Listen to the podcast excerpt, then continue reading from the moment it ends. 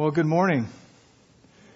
I just would tell you that uh, despite what Dan said, you're getting the second string today, but I really appreciate the introduction and the opportunity to bring God's Word to you. And uh, it's a privilege to be here and to be have been worshiping among you for the last few months. My family and I have been blessed by the fellowship here and by Pastor Dan's ministry.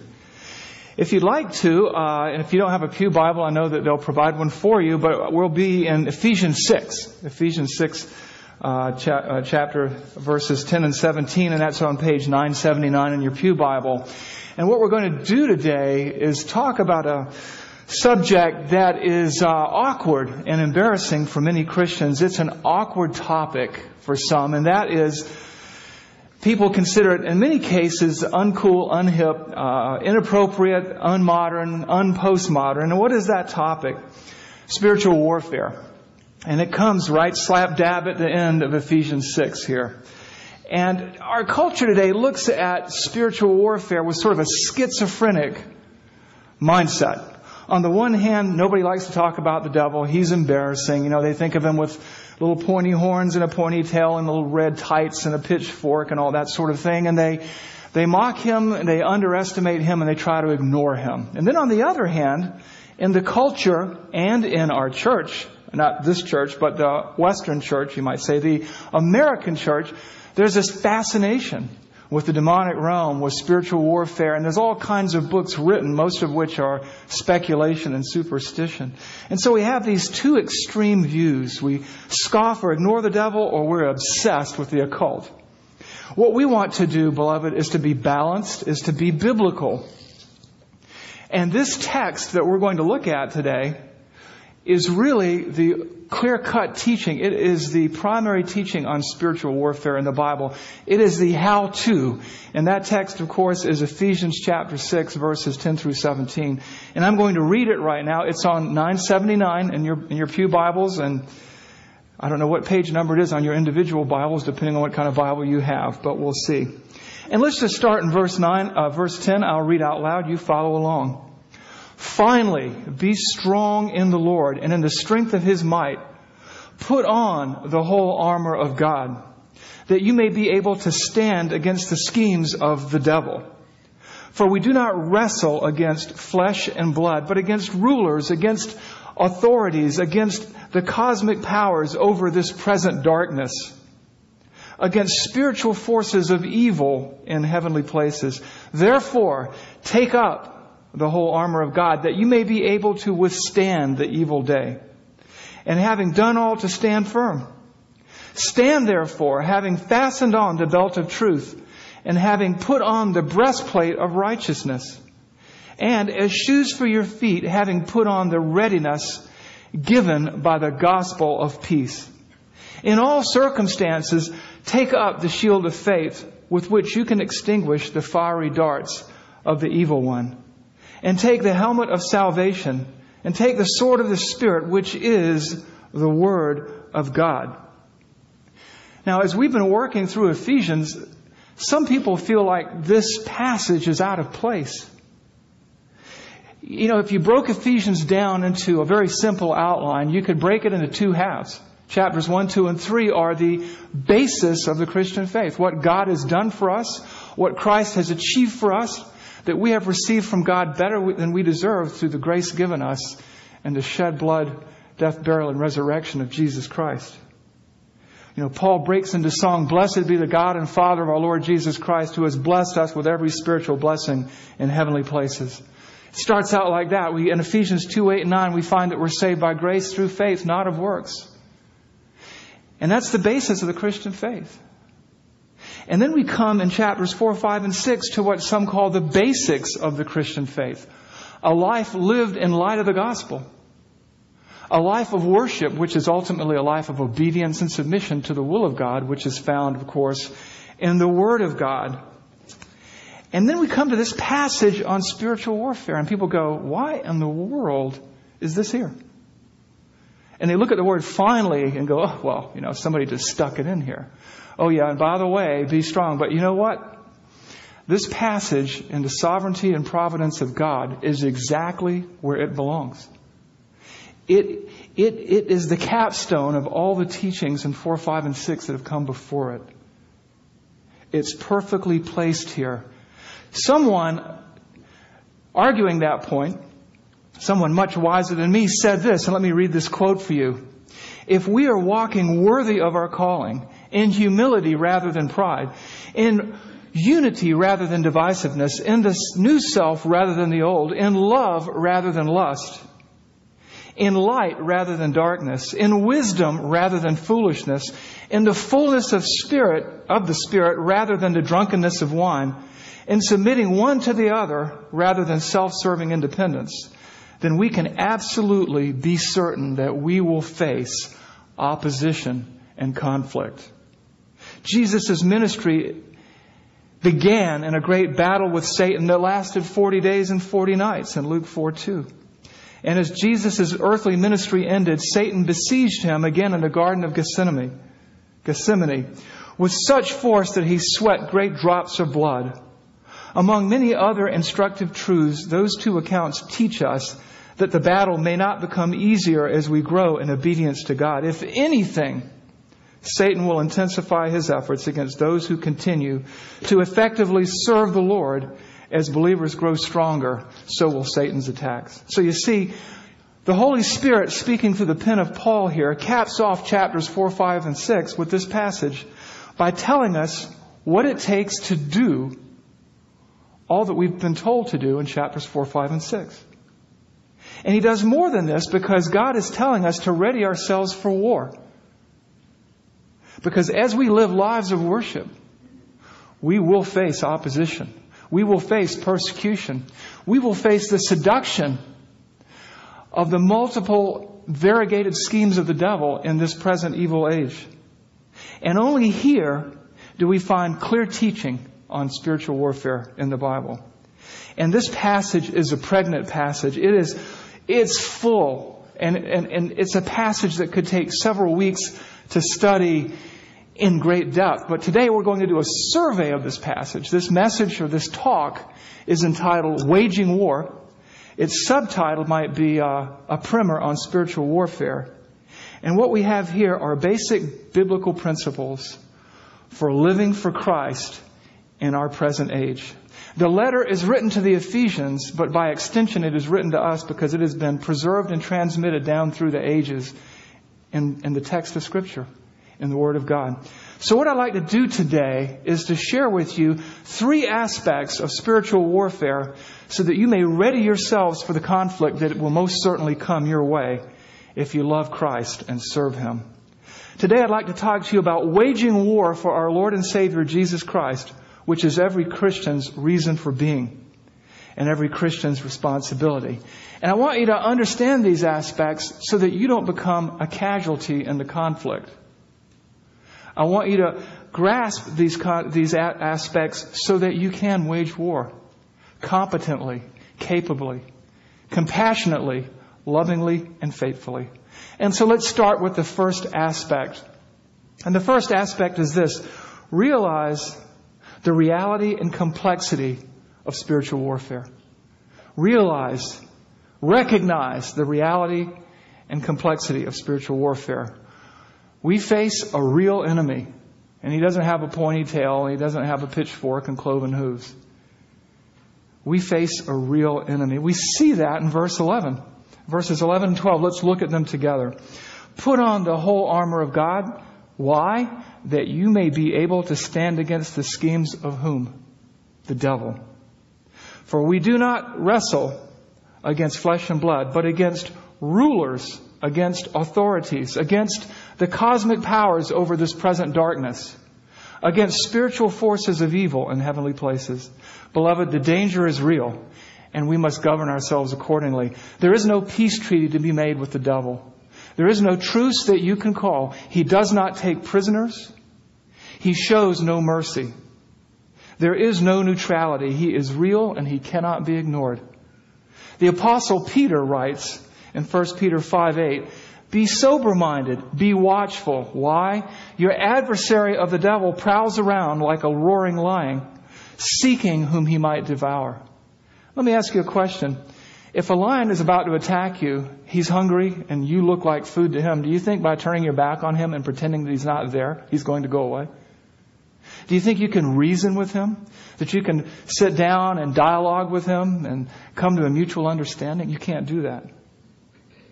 That's why you must put on, as the apostle writes, the whole armor of God. Why? So that you may stand against the schemes of the devil. So we understand that our enemy is real. Let's talk about the complexity of spiritual warfare. There are multiple methods of attack and multiple levels and angles of attack. Look at verse 11 and 12 with me again. Put on the whole armor of God that you may be able to stand against the schemes of the devil. Verse 12, for, which means because we do not wrestle with flesh and blood, but against rulers. Now I want you to watch the plurals here. Rulers, rulers with an S, against authorities, against cosmic powers over this present darkness, against spiritual forces of evil in heavenly places. And the heavenly places here speaks to the spiritual realm. You see multiple schemes. See the word schemes there? Multiple schemes. Plural methods and strategies. The word schemes here comes from a Greek word from which we get our word method. And this word is loaded. It's not, the English doesn't do it justice here. It talks about plural or, or multiple or variegated, cunning, subtle, and sly strategies that are difficult to detect and difficult to combat. And we see this against rulers, against authorities, against cosmic powers, against spiritual forces. We have multiple attackers. So we have a very real enemy who has all kinds of strategies that he's perfected over thousands of years, right? He is supernatural. He does not war in the physical, but in the spiritual realm. And he is aided and abetted by a demonic horde. Fallen angels, demons. People try to take this verse and build all kind of speculative theologies on it where, you know, we're like, okay, what's a ruler? What's, you don't need to know what a ruler or an authority is. You just need to know that it's bad. God doesn't tell you more than you need to know or less. So we need to understand that He's going to come at us in multiple ways and from multiple angles with multiple agents of assistance who will assist Him in attacking us, our church, the people of God, everything, those we love. That's why the apostle Paul says in 2 Corinthians 11, 14 and 15, and no wonder, for even Satan disguises himself as an angel of light. So it is no surprise if his servants also disguise themselves as servants of righteousness. We're told elsewhere that the, the devil could deceive even the elect if that were possible. And the point here is, beloved, is that we're facing a very real and deadly enemy with very subtle, cunning, and destructive schemes and he's aided and abetted by a demonic horde, and we're going to be attacked from all directions, at all sides, and at all angles. Therefore, we need to be strong in the Lord and in the strength of his might, don't we? Let's move on to the second aspect of spiritual warfare and, and begin to think about how we can avoid becoming a statistic or a casualty in this conflict. Aspect number two is this understand the personality and the vicinity of spiritual warfare. Understand the personality and the vicinity of spiritual warfare. I come from a Baptist tradition. We either try to rhyme things or make the words sound the same, so just bear with me here. A lot of itty words here, okay? But we look again at uh, verse 12. Uh, For we do not wrestle against flesh and blood. Now, I use the word personality there to talk about the nature and character and essence of spiritual warfare. It's not a physical war. Certainly it manifests itself like the Nazis or the communists in the Cold War and things like that. But ultimately, it's not a physical war. It is a spiritual war. It is a non-material war. For we do not wrestle against flesh and blood, but against rulers, against authorities, against the cosmic powers over this present darkness against spiritual forces of evil in the heavenly places. Verse 13. Therefore, take up the whole armor of God so that you may be able to withstand the evil day and having done all to stand firm. Stand therefore, having fastened having fastened the belt of truth, having put on the, the breastplate of righteousness, and as shoes for your feet, having put on the readiness given by the gospel of peace. Verse 16, in all circumstances take up the shield of faith with which you can distinguish, extinguish the flaming darts of the evil one and take the helmet of salvation and the sword of the Spirit, which is the Word of God. Let's talk about the personality or the character or the nature of the conflict. It's given away from the get-go. We wrestle not against flesh and blood. What we wrestle against, beloved, is you go through the text there and you think of things like uh, fastening truth around you, or uh, putting on the helmet of salvation or the breastplate of righteousness is we struggle. His schemes are primarily ideological, philosophical, theological. You know, we're in an age where you have all the exorcism movies and all the hocus pocus on TV. But you know what? That, that, that does happen. Maybe one in a million times. But primarily, he's far more subtle than that. He doesn't do a lot of card tricks or pull rabbits out of hats. He deceives, he seduces, and he destroys. And what happens is he introduces destructive doctrines. He introduces ideas that conflict with the principles found in the Word of God. And by osmosis, we begin to, to soak them in. And what happens a lot of time is the culture evangelizes the church instead of the church evangelizing the culture with its ideas and notions that sound good but are unsound. That's why Paul says in Colossians 2:8, he says this, See to it that no one takes you captive by philosophy and empty deceit, according to human tradition, according to the elemental spirits, there are the enemies again, of this world, and not according to Christ. See, we have all these schemes and these ideas. Truth is relative, we're told. This is true for you, but it may not be true for me. Marriage should be open to all those who love each other. Could you deny people love? My son or daughter is dating an unbeliever, but hey, you know, at least they're not married to him. It's okay. It's puppy love. You know, the Bible, I know the Bible says this, but we have to be practical. Follow your heart. Capital punishment is cruel and immoral. Do you mean to tell me that Christ is the only way to heaven? You're telling me that all the Mormons and the Jehovah Witnesses and the Buddhists and all these people, all these good people are going to hell, and you're better than them? You know, all this sounds, oh, you know, oh, oh, you know, and sometimes it puts us back on our heels. But beloved, these are the schemes. These are this tolerance. You know, that word has been redefined from patience to just anything goes. And the terminology reveals the personality and character and nature of spiritual warfare. It is ideological. It is theological. It is philosophical. And why is it so? Because of the battleground, the vicinity of spiritual warfare. Let's talk a little bit about that. The vicinity is the location. The battlefield is your heart and your mind. The battlefield is your heart and your mind. Look at verses 14 and 17 with me here. Stand therefore, having fastened on the belt of truth, having put on the breastplate of righteousness, and take the helmet of salvation. Where does truth sink in? It sinks in in our minds, doesn't it? And when you look at this terminology here, you begin to see that you're protecting the head and the heart here. And the Greco-Roman world and the, the context in which this letter was written, the breastplate of righteousness and mili- the breastplate in military conflicts protected you from thrust at your heart. And the heart was considered the seat of the moral conscience. And your head was the logic by which you operated. And the terminology about fastening truth to you, we are to cling to what is true. And all this has to do with the mind, with the heart, with the conscience. And that's why Paul says in Ephesians, see to it that no one takes you captive, excuse me, Colossians, see to it that no one takes you captive by philosophy, empty deceit, according to human traditions. That's why we have to have the Word of God.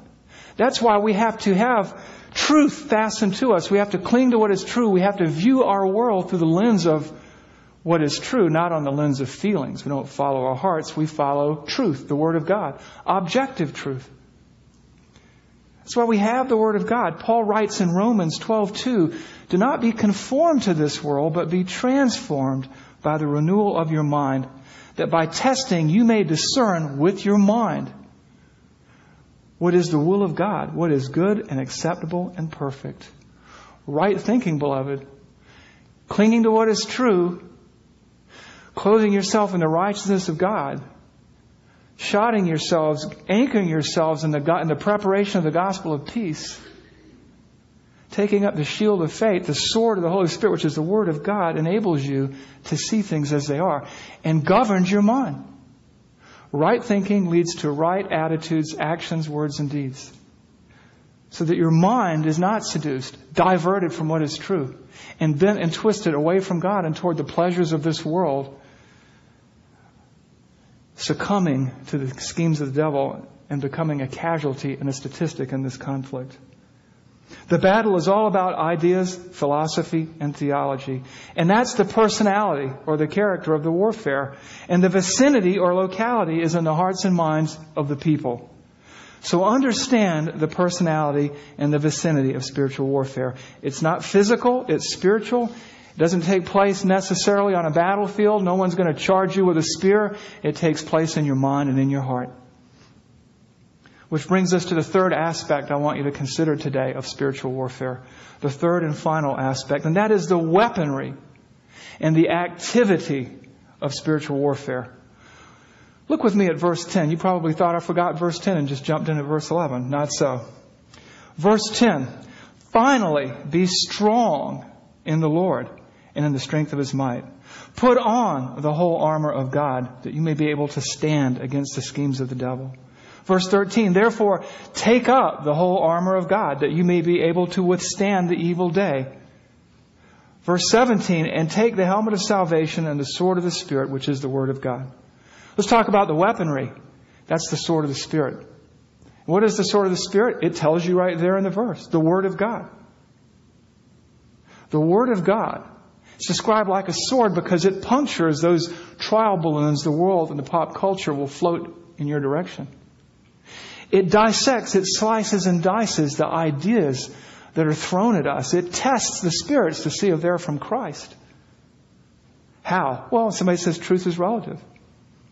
Many Christians are, uns- are unsure. They're uncertain if there's such a thing as absolute truth, but Jesus Christ says, Sanctify them in truth, Father. Your word is truth.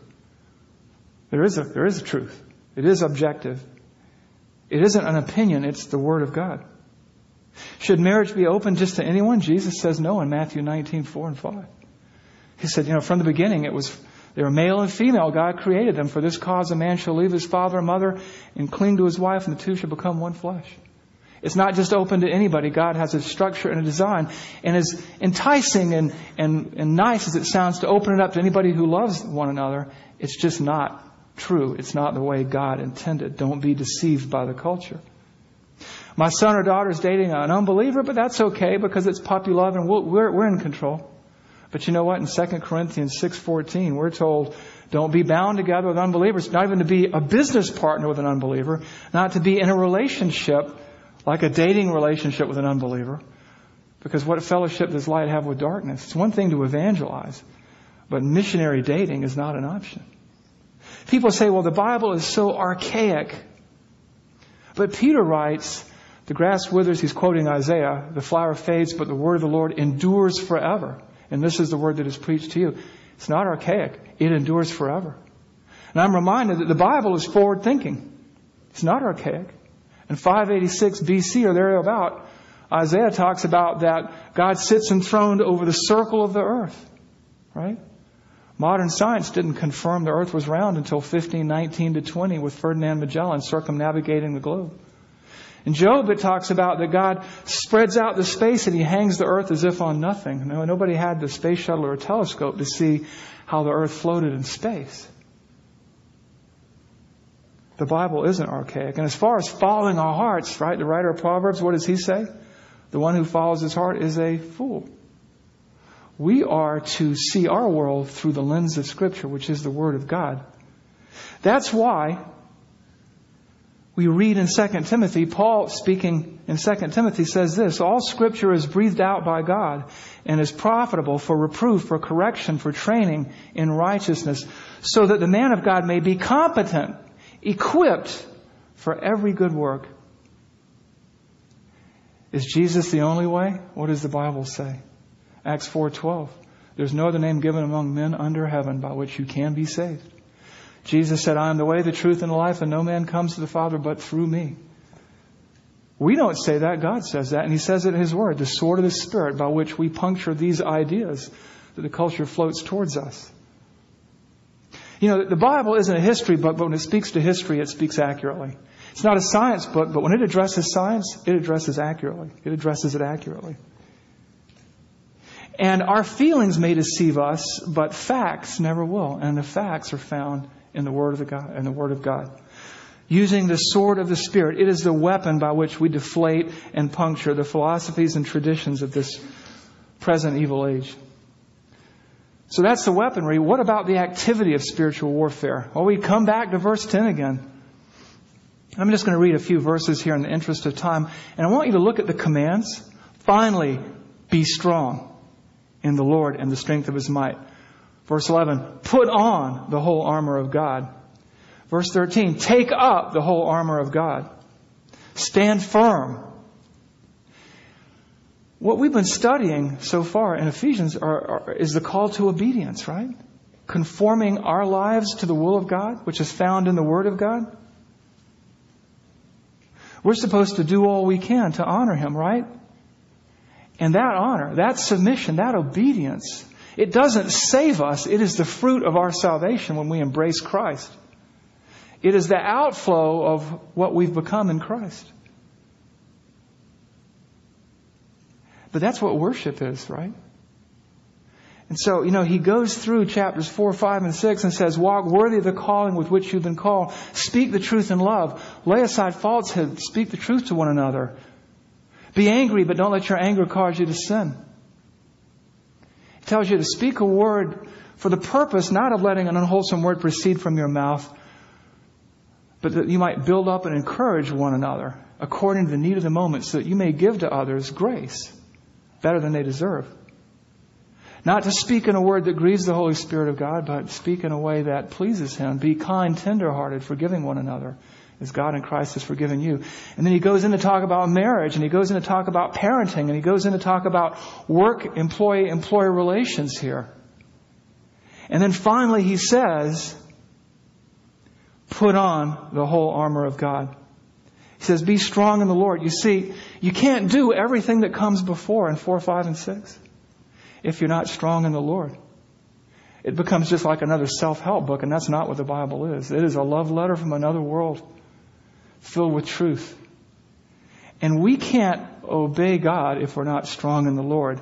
If we have not insulated ourselves from the culture, and I don't mean hiding in your house and not going outdoors and engaging the culture, but if you have not armored yourself, protected yourself, protected your mind from the onslaught of the culture, protected your heart from the seduction of the culture, if you have not equipped yourself,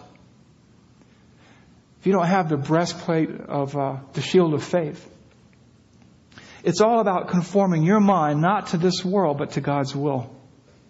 And since we're in Green Bay, I have to use a football analogy. And I want you to think about Aaron Rodgers. Remember the season he got the concussions? Remember the season where it was like, who wants to sack Aaron this week? Maybe the cheerleaders do. I mean, you know, he was getting sacked over and over again. Now, arguably, Aaron Rodgers' arm is his weapon, right? That's his primary weapon. But that arm is no good to him if he doesn't have shoulder pads on, if he doesn't have shoulder pads, if he doesn't have a helmet on, if he doesn't have shoulder pads on, if you know they wear body armor, Kevlar like flak jackets to keep their ribs from getting cracked and things like that, he can go out on the field but if he's not padded and he's not protected, he's not going to last long. He's going to be a statistic on the injured reserve. He's going to be on the not able to perform list. He's going to be a casualty in that struggle on the field. And if you are not willing to equip yourself, if you are not unwilling to submit yourself to the will of God found in the Word of God, you will not be protected. You will be exposed and you'll never get to use that sword. In fact, you won't know how to use the sword. Because it'll be, you know, you can't cram for life. You can cram for an exam. I have. I'm sure some of you have too.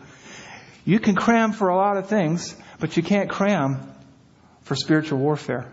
And so you have to be trained with that sword. You have to take up that sword. You have to familiarize yourself with it, its balance, its feel, its weight. You have to put on the full armor of God so that you can be strong in the Lord. And equipped with that sword, you're able to do everything He's called you to do in chapters 4, 5, and 6. So we have to embrace the weaponry and activity of spiritual warfare. And the ultimate activity is submission to the Word of God, is embrace of the Word of God. So today I just want to encourage you as you think of those three aspects that we've covered. Recognize the reality and the complexity of the warfare. Understand the nature and location of the warfare. The nature is spiritual. The location, the battlefield is your mind. The weaponry, take it up. And the activity, submit to God and His will and equip yourself as He's called us to do. I want you to make these three aspects daily practices. Because spiritual warfare ultimately is just worshiping God. It's not exorcism rituals. It's not magic potions and things like that. It is studying God's Word, praying, loving one another as Christ does. It's, it's serving God. And you know what? You can't serve a God like ours, the one, the only, and all, all wise God, unless you know Him. And you can't know Him and understand Him without the sword of the Spirit, which is the Word of God, and conforming yourselves to what that book says. So I just want you to think about that. This is a quick survey. We've sort of skipped a stone across the surface of the lake at 90 miles an hour. But I'd just like you to reflect on that. Dwell on that. You know, this is Communion Sunday. I know Dan is going to bring the Lord's Supper to us in a moment. That, this might be a good time to ask yourself, Am I strong in the Lord as I'm called to be? Have I taken up the full armor of God? Or have I just got a piece here and a piece there? Am I a student of the Word or am I ignorant of the Word? Am I ready, willing, and able to wage war for the glory of God, for the good of others, and my own growth? Just think about that. Let's pray. Heavenly Father, we thank you for your Word. Your Word is true. Lord, sanctify us in truth. Lord, we know that apart from you, we can do nothing, and therefore we need your protection. We need to avail ourselves to the full armor of God. We need to avail ourselves to the defensive weaponry and the offensive weaponry, which is the sword of the Spirit, which is the Word of God. Only then can we do your will. Only then can we live for you and love others as you've called us to do. Help us, Father, for we are weak and you are strong. We ask these things in Jesus' name. Amen. Thank you, Keith. As Keith was sharing uh, with us about spiritual warfare and the, the principalities that war against us, the scripture that came to mind was Colossians 3 excuse me, Colossians 2:13 it says, "And you who were dead in your trespasses and the uncircumcision of your flesh, God made alive together with him, having forgiven us all our trespasses." By canceling the record of debt that stood against us with its legal demands, this he set aside, nailing it to the cross. And then I love this part, and it's talking about all the demonic forces that face us, that war against us. It says this He disarmed the rulers and authorities and put them to open shame by triumphing over them in Him. As we come to the Lord's Supper, we celebrate Christ's defeat over those authorities, over those principalities, knowing that although Satan is stronger than us, there is one who now lives inside us that is stronger than Satan. And that is why we must be strong in the Lord, as Keith has said. And so as we gather around the table today, it's a great chance if you are like me today, you will be confessing, Lord, forgive me that I have been blind to the spiritual reality of forces waging war against me in my marriage, in my devotional life, in everything. And then to turn to the Lord and say, strengthen me through Jesus Christ to put on the full armor of God, to live for you and to enjoy you for all eternity. Matthew 26, 26, we see Jesus instituting the Lord's Supper, transforming Passover into his supper in his celebration. He says, Now as they were eating, Jesus took bread and after blessing it, broke it and gave it to the disciples and said, Take, eat, this is my body. And he took a cup and when he had given thanks, he gave it to them saying, Drink of it, all of you, for this is my blood of the covenant, which is poured out for many for the forgiveness of sins. If you're here today and you are contemplating what it would mean to trust in Jesus Christ, we are glad that you are with us, but we would ask that you let the elements pass you by. This is for those who trust in Christ. We are so glad you are here. We hope that you come back and continue to learn about this wonderful Savior. If you're here today and you trust in Christ, when you receive these by faith, God nourishes you in fighting the spiritual battle that He has called you to.